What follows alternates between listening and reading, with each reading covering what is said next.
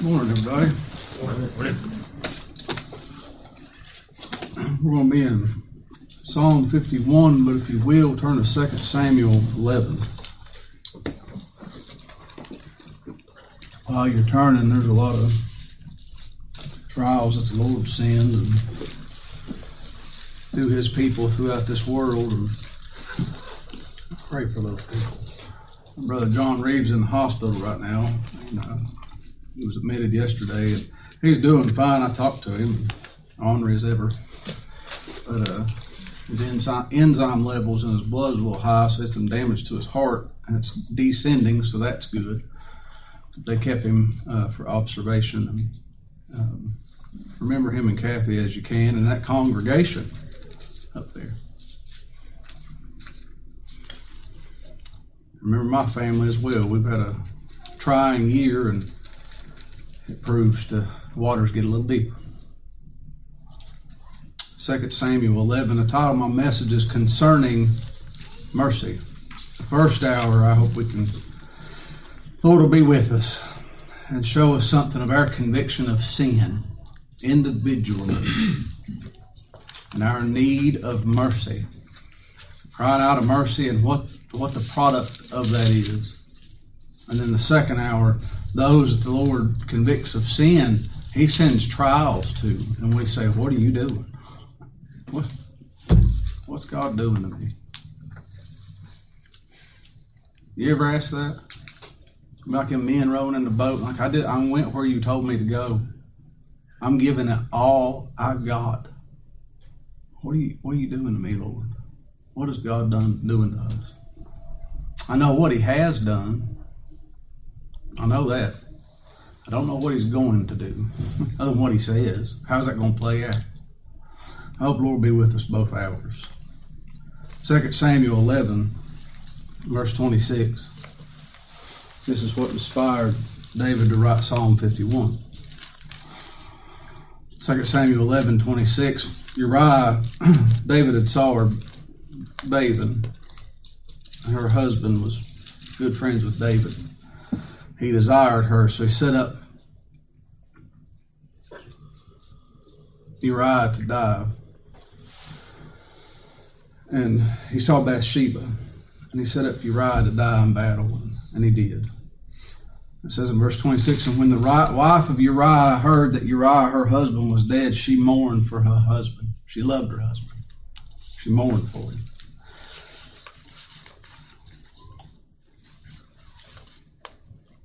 Our love's not much to speak of, is it?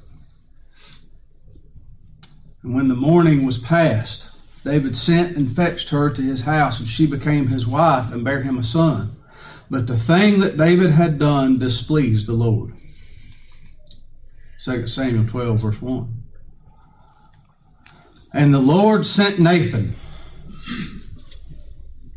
That's the first step on the path of mercy. You gonna you gonna find mercy, or is gonna have to send a Nathan to you, to me. And the Lord sent Nathan unto David. And he came unto him and said unto him, There were two men in one city, the one rich and the other poor. The rich man had exceeding many flocks and herds, but the poor man had nothing save one little ewe lamb, little female lamb, young one, which he had bought and nourished up, bottle fed. And it grew up together with him and with his children. And it did eat his own meat and drank of his own cup and lay in his bosom and was to him a daughter. What kind of who could what kind of stuff is this? Well, I'll touch on it next hour. We'll look at the, the ass being provided for, but I can enter into that. For nine years, little over, we had Zoe, didn't we? Y'all met Zoe, that big yellow lab. We had to put her down Tuesday. I've never had to do that before. That was hard. A man got on to me one time and said, What do you feed her? I said, Well, whatever's cheapest at the store. And I said, You can't change her diet up like that. I said, This morning she had a peanut butter and jelly sandwich for breakfast that the child children dropped. And if I eat a steak, she gets the trimmings. She sits right next to me. I was over at a friend's house one time, and I was so used to that dog being next to me, I just about threw food over. Her. They'd have thought I was throwing food on their ground. I had compassion towards something that cannot benefit me. Does that sound familiar? If God's had compassion on you, you'll be more compassionate to things that can't have any benefit to you. You see that? That's so. It. I'm just an old dumb dog. I, I, bark when I ought not bark, and I don't bark when I should bark. And He feeds me and takes good care for me and provides for me anyway. This fellow saw himself in this lamb, didn't he? Verse 4 And there came a traveler unto the rich man, and he spared to take of his own flock. He didn't take of his own flock and of his own herd to dress it for the wayfaring man that's come unto him. He had to take care of somebody. He had to provide for somebody. He said, I ain't take out of my own stock.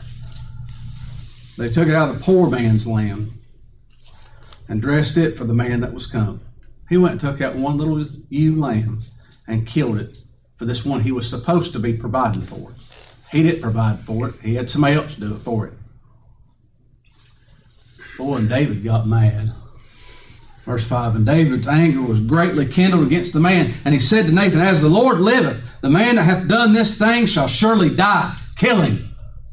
Before you kill him, and he shall restore the lamb fourfold because he did this thing and did and because he had no pity. He didn't put he didn't put himself in that man's shoes. He didn't walk a mile in his shoes. He didn't have any pity on him. He didn't consider him. He didn't know him. He didn't get to know him. He didn't love him. He didn't care for him. It's obvious. Kill him. And Nathan said to David, the Lord sent Nathan to tell him this, right? And now Nathan's going, this is Nathan talking. Nathan's going to give context. Nathan's going to give the explanation of what just happened. Verse 7 And Nathan said to David, Thou art the man. If you're going to have any hope standing before a holy God, God's going to have to send a word to your heart saying, You're the man. You're the woman. You're the child.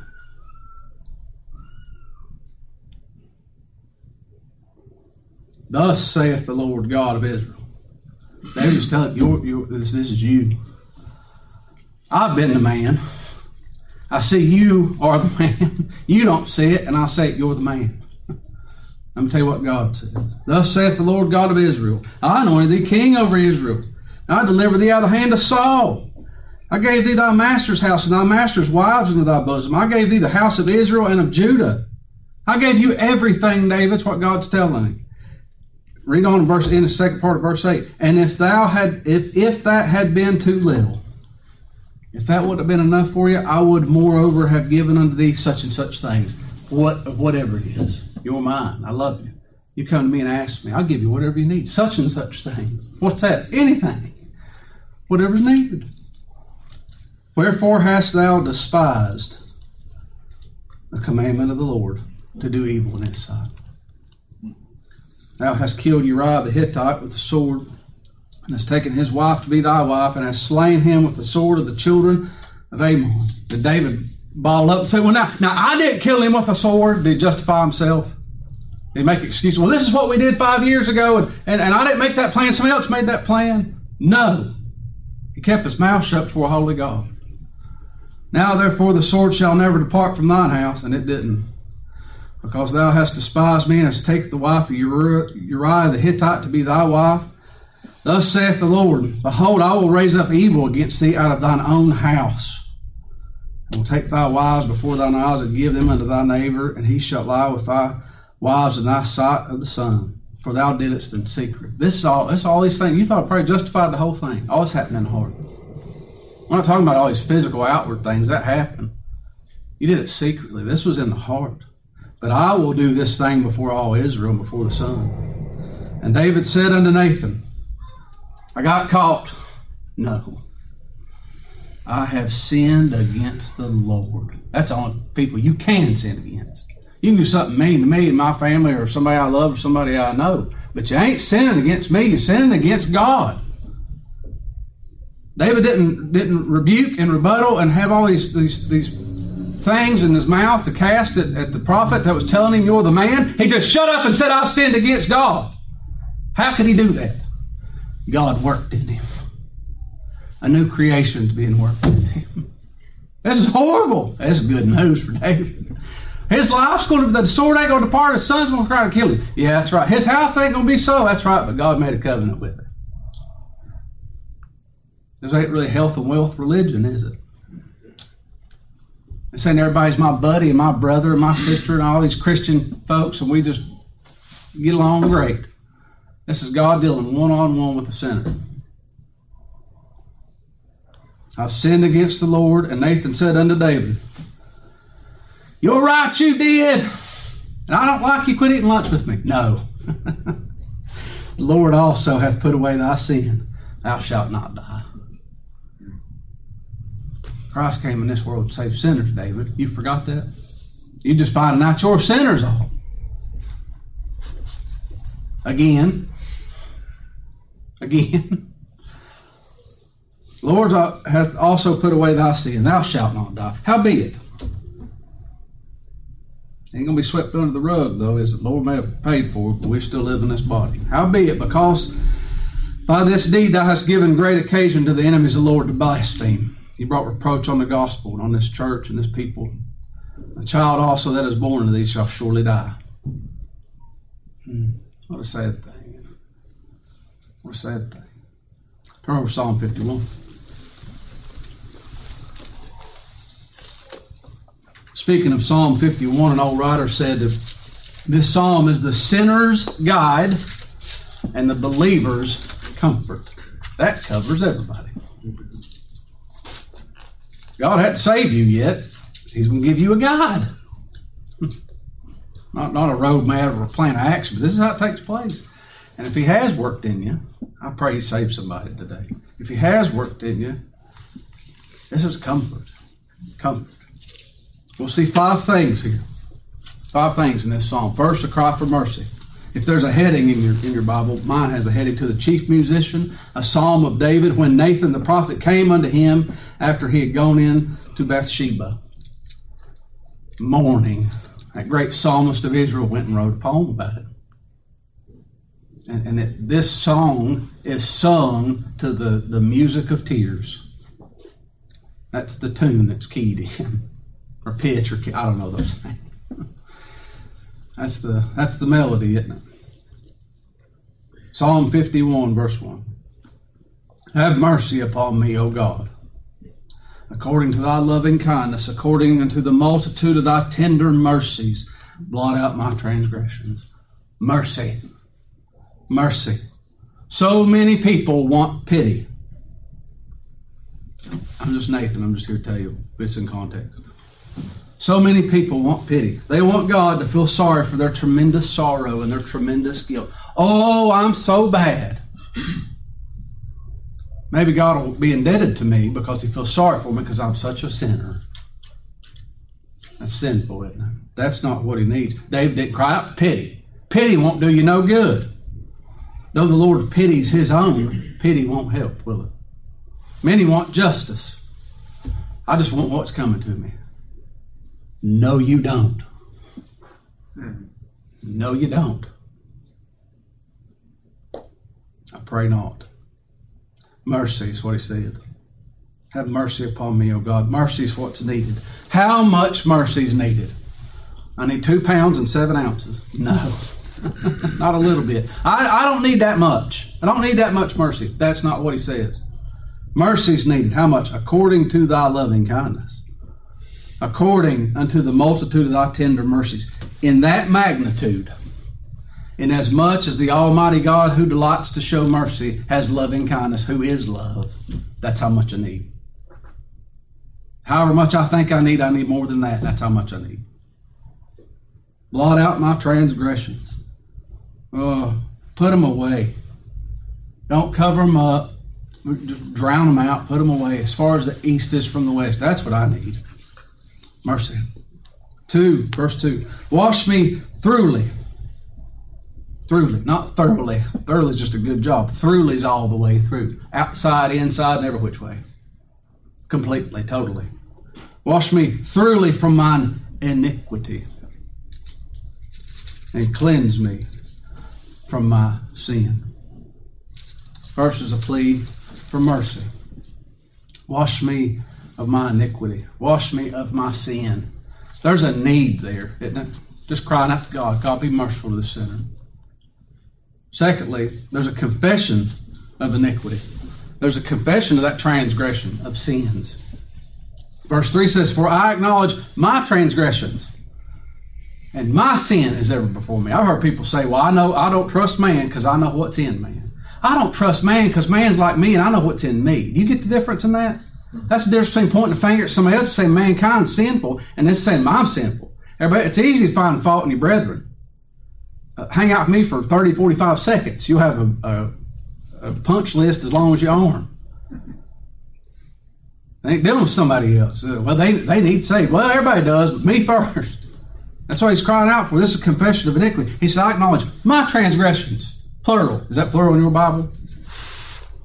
And my sin, singular, is ever before me. My transgressions, the outward part, right? Plural. That's that's the uh, uh, iniquities. That's the, all the good things we think we do for God. That's all the uh, reading the scripture in vain and having these big old long pre-canned responses. It sounds real churchy and all this other good junk.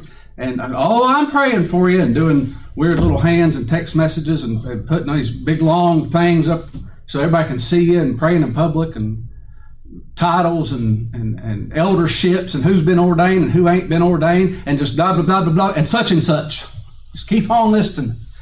All the good things we think we did and all the bad things we, we know we did and all the bad things we don't know we did. All the good things we don't recognize as bad. And then sin, singular. What I am.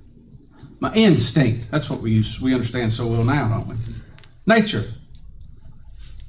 That's what we are.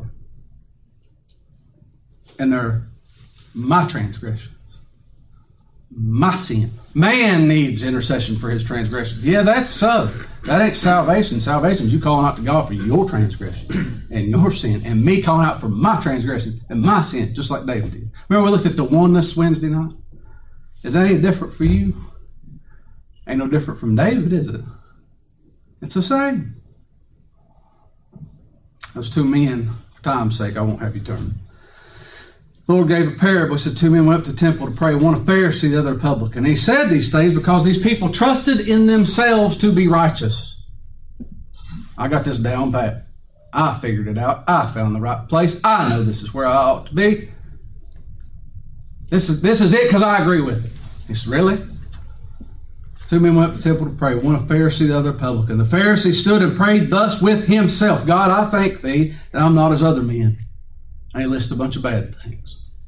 What? He's giving credit to God, isn't he? God looks on the heart. He says, I fast twice a week, I give tithes of all I possess. You ought to. And the publican, that mafioso, got run a pub, a public house, a bartender, standing afar off, would not so much lift his eyes into heaven, but smote upon his breast, right where the source of the problem was, saying, God be merciful to me, a sinner. Me, my transgressions, my sin. Be merciful to me. Merciful to me. This isn't a confession to the hills.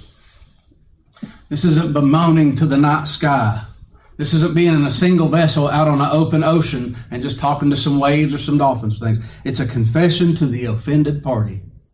It's the offender talking to the offendee. Look at verse 4. Psalm 51 4. Against thee, thee only, have I sinned and done this evil in thy sight. Speaking to Almighty God. He's speaking to the offendee. The offender is calling out to the offendee, that thou mightest be justified when thou speakest, and be clear and holy and pure when thou judgest. He's just to condemn. If I stand alone before the holy God and He sends me to hell for an eternity, that is right. That's right. I need mercy. Won't deserve it. That's kind of the definition of mercy, isn't it? He's just to condemn. He's holy, we're not.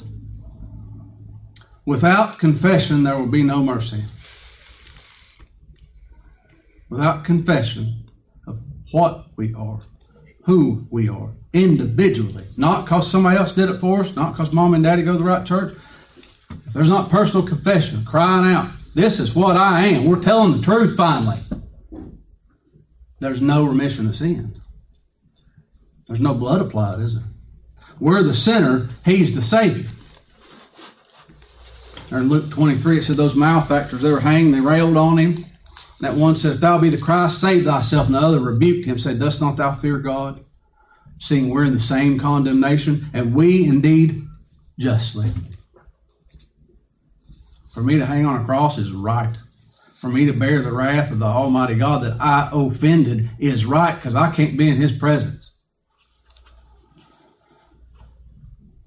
So, but this man, we received the due reward of our deeds, but this man done nothing amiss. He's the Holy One. And he said, Lord, remember me when you come into their kingdom. And he says, Verily I say unto thee, today shalt thou be with me in paradise. Remember that prodigal son? He came to his father and he said, I've sinned against heaven and in thy sight. What an apology. And am no more worthy to be called thy son. You have I've sinned against God and you happen to be witness to it.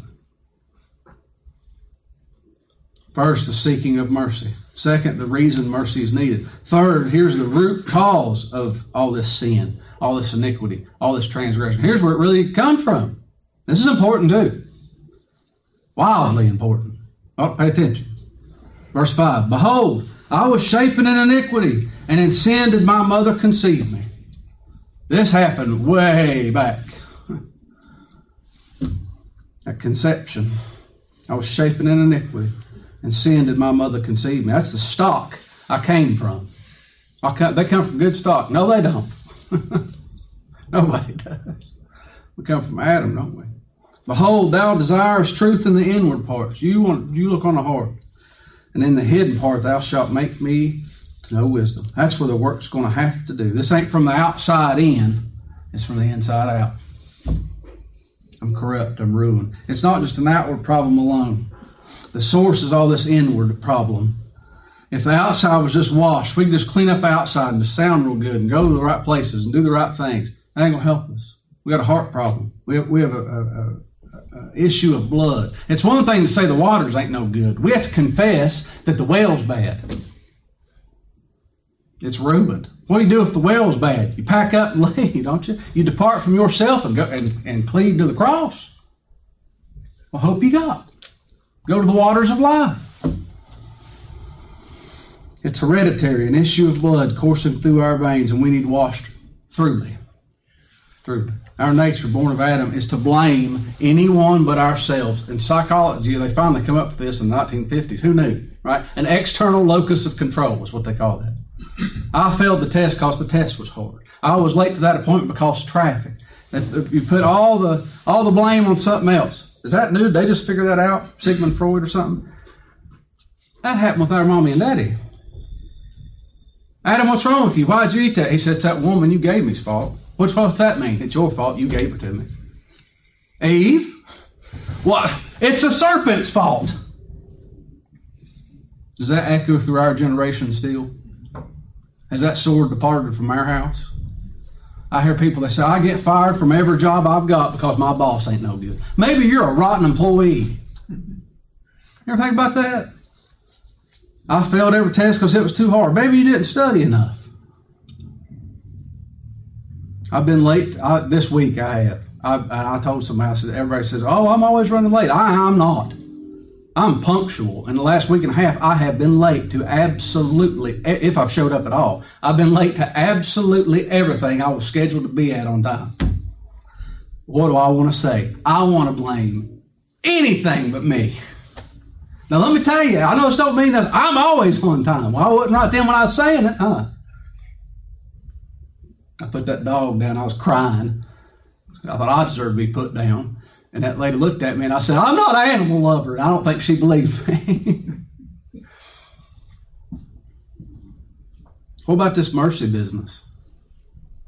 Hmm? We understand that putting dogs down, don't we? We understand about not showing up on time, don't we? We understand about being a lazy employee or finding some excuse not to work and blaming bureaucracy or whatever. That's just worldly things. What about this mercy business? Anything different? Paul said in Romans 9, Therefore hath he mercy on whom he will have mercy, and whom he will he. Wilt thou say unto me, Why did he yet find fault? For who resisteth his will? Well, if he didn't draw me, that's his business. You gonna blame God for that? Are you not calling out for mercy?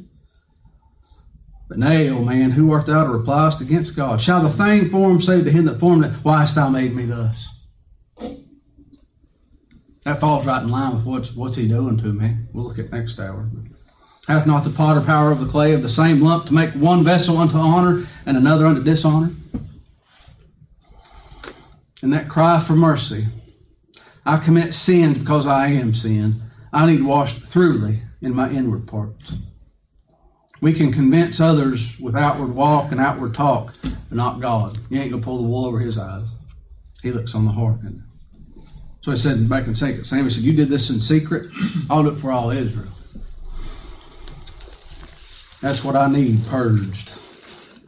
Also, I don't I don't know what I don't know. I, I learned that phrase years ago, and boy, it just resonates with me.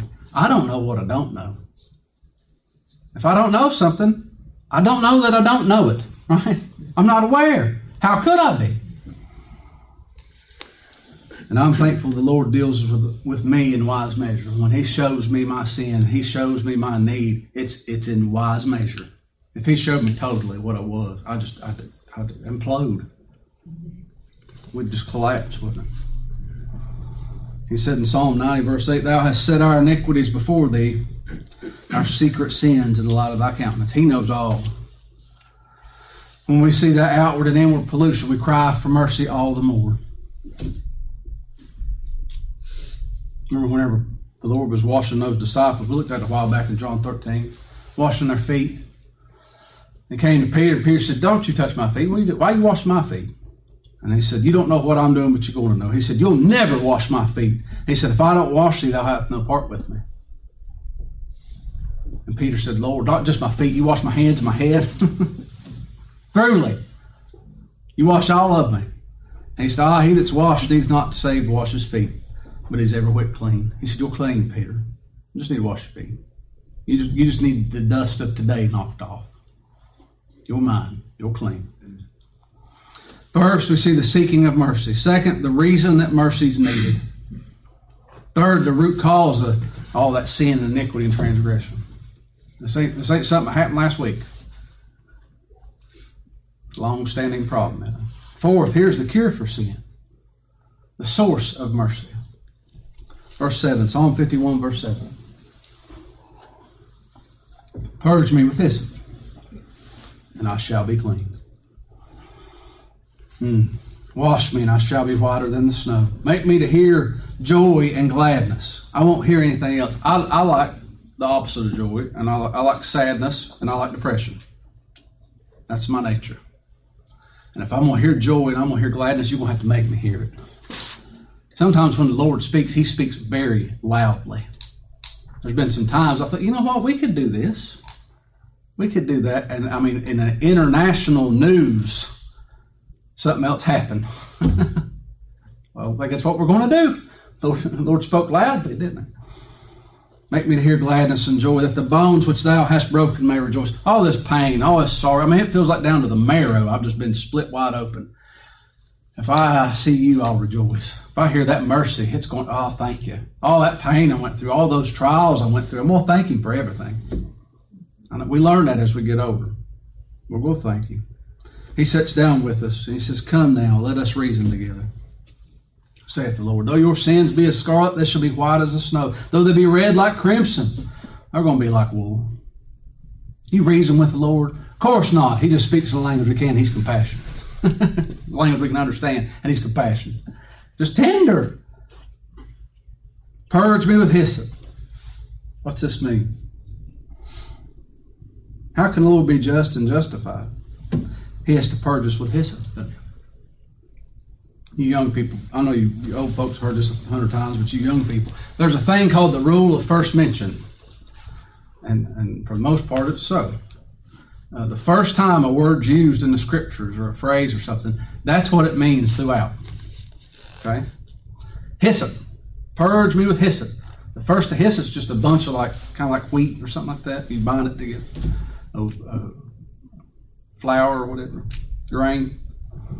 Uh, the first time that's mentioned is in Exodus 12, when the Lord gave the Passover. And he said, I'm going to go through Egypt and I'm going to kill the firstborn of everything, unless You go into your home, and, you, and He gives the whole thing what to do. You take the lamb, and you, and you don't salt with water. You, you roast it, and you eat all of it, and gird up your loins when you do it.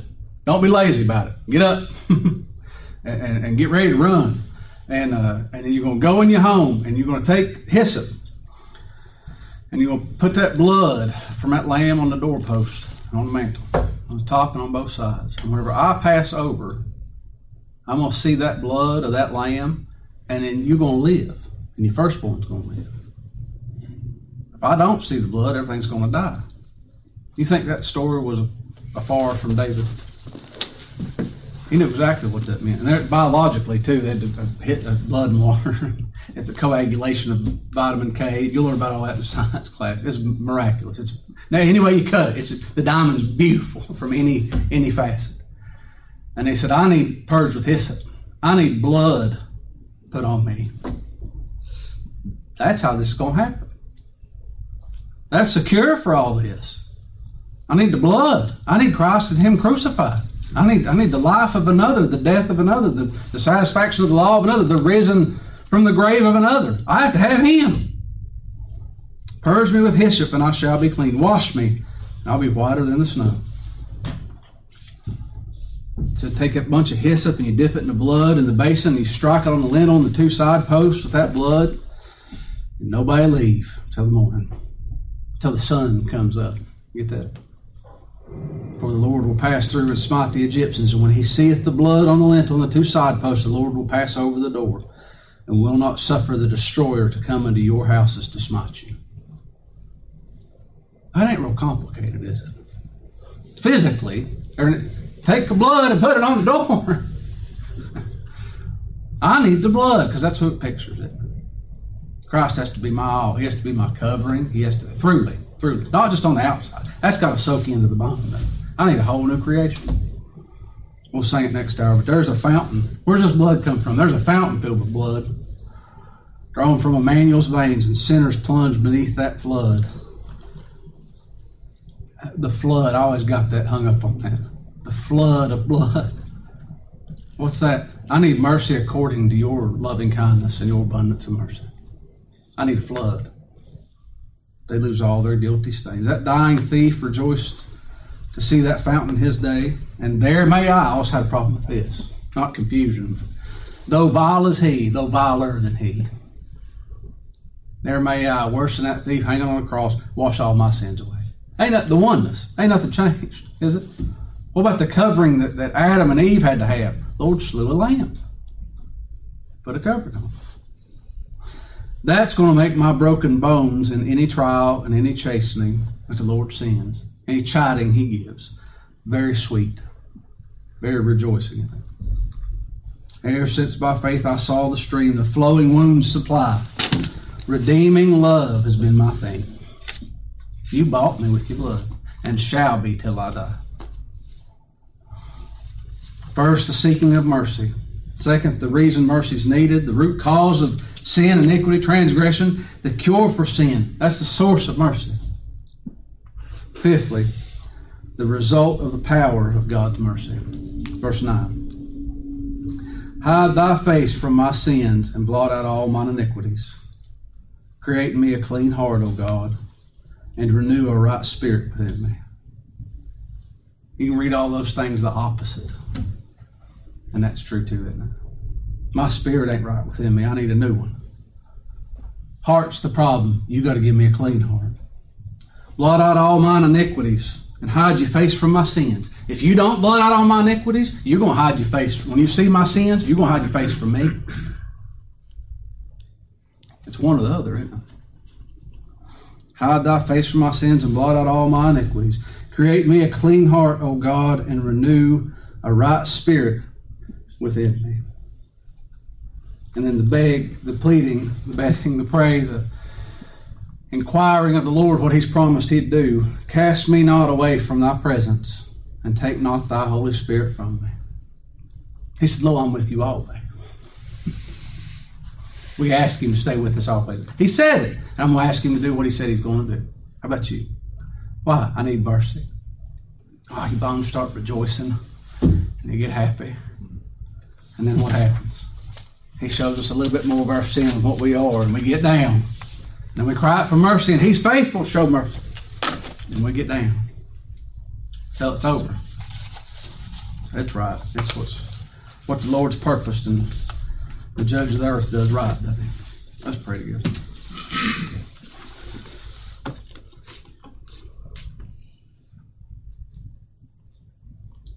Mercy.